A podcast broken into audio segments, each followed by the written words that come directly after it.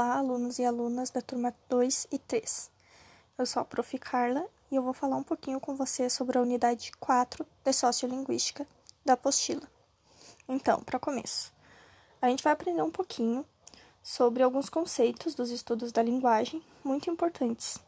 São eles a norma, o idioma, a fala e o dialeto. E então a gente vai se familiarizar né, com uma perspectiva linguística que associa o estudo da língua às condições sociais de seu uso à sociolinguística. Então, para começo, o que, é norma?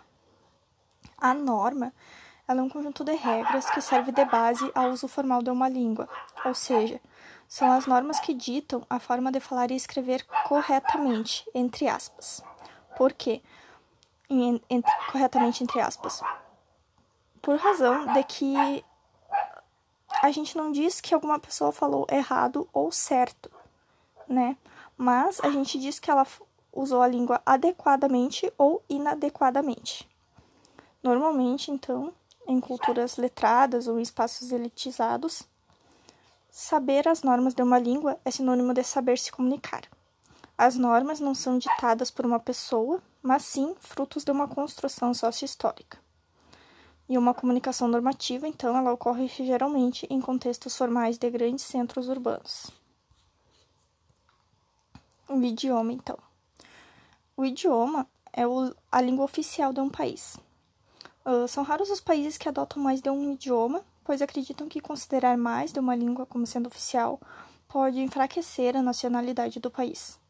Isso acontece pois o idioma é aquele aceito em usos oficiais e institucionais isto é, reconhecer mais de um é possibilitar uma educação pautada em mais de uma língua, por exemplo.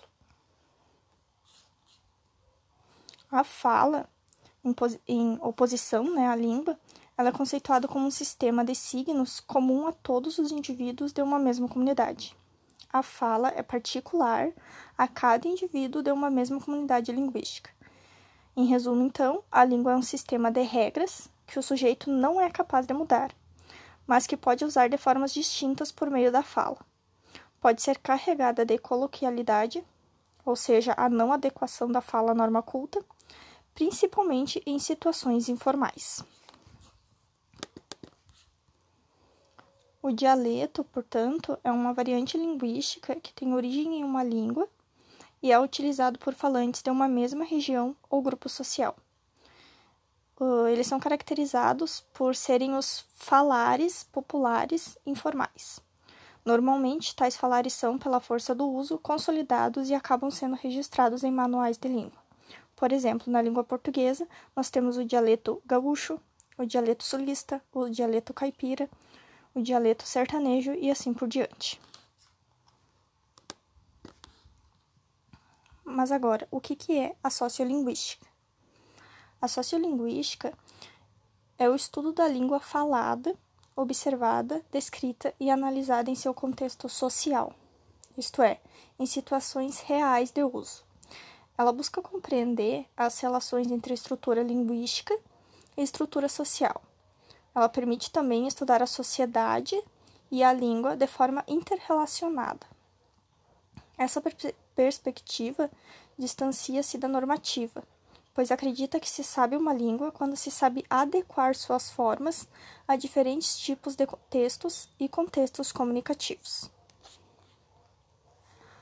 A sociolinguística, ela tem duas abordagens, uma interacional e a outra variacionista.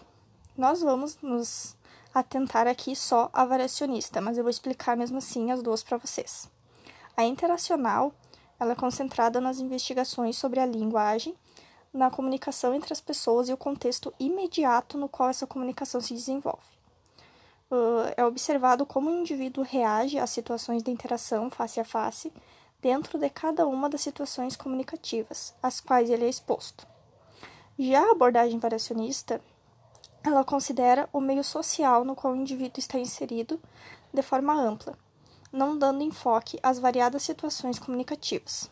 Um dos primeiros estudiosos, então, a desenvolver esse trabalho foi o americano William Labov. Esse cientista aponta que nessa visão a língua pode variar por causa de fatores geográficos, históricos e sociais que nós vamos ver a seguir.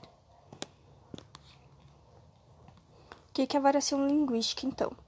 A variação linguística é um movimento comum e natural de uma língua, que varia principalmente por fatores históricos e culturais.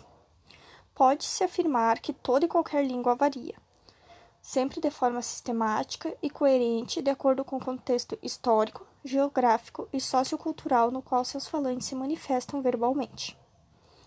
Pode ocorrer, então, a variação linguística nos níveis grafológico, fonológico, léxico, gramatical e semântico discursivo. E nós temos, então, quatro grupos de variações linguísticas: as variações regionais ou diatópicas, as variações históricas ou diacrônicas, as variações sociais ou diastráticas e as variações estilísticas ou diafásicas. Essa última nós não vamos ver aqui, mas a gente vai explicar bem direitinho as três primeiras. Então, a primeira é a variação regional ou diatópica. Ela ocorre de acordo com o local onde o falante vive, sofrendo sua influência. Por exemplo, aqui no, Bra no Brasil nós temos uh, várias variações regionais, como no Rio Grande do Sul a gente fala o Bá, em outro, né, o Tchê também, em outro estado vão falar Oxente, outro estado o So, outro estado o Ox e outro estado o Ai. Por exemplo, também a bergamota. Para nós, gaúchos, a fruta é bergamota. Mas se a gente for pra, para outros estados, ela pode ser chamada de tangerina ou mexerica. As variações históricas ou diacrônicas.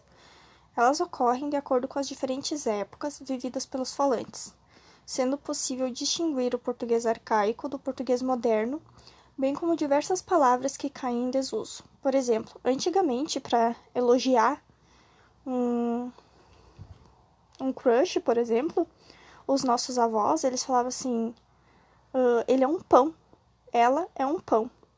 Hoje em dia, nós falamos ela é uma gata ou ele é um gato. as variações sociais ou diastráticas. Por exemplo, elas ocorrem de acordo com os hábitos e culturas de diferentes grupos sociais. Um exemplo que nós temos é a figura que vocês podem ver nos slides do um moço bem formal, de terno, conversando com um surfista na praia.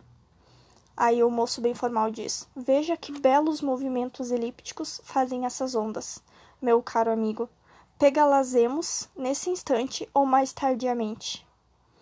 Uh, aqui a gente pode observar, por exemplo, que o, o moço formal, por exemplo, ele não precisaria estar eterno na praia, porque praia não é um lugar para se estar assim. Não precisaria usar esses, esse falar né, mais, mais formal, ele podia se adequar ao ambiente onde ele está, que é a praia. Tanto que o surfista provavelmente não deve ter entendido alguma coisa que ele falou. Agora, vamos resolver uma questão juntos que muitos ficaram na dúvida na última aula que não deu muito tempo. Trata então da questão 116 do caderno rosa do Enem 2014. Eu vou direto para o comando, né, o enunciado da questão, que diz o seguinte: Ciro Pocente defende a tese de que não existe um único português correto. Assim sendo, o domínio da língua portuguesa implica, entre outras coisas, saber. A primeira coisa que a gente deve prestar atenção aqui é os verbos. Os verbos de cada uma das alternativas. Por exemplo, a letra A, descartar as marcas de informalidade do texto. B, reservar o emprego de, da norma padrão aos textos de circulação ampla. Letra C. Moldar a norma padrão do português pela linguagem do discurso jornalístico. Letra D. Adequar as formas da língua a diferentes tipos de texto e contexto. Letra E. Desprezar as formas da língua previstas pelas gramáticas e manuais divulgados pela escola.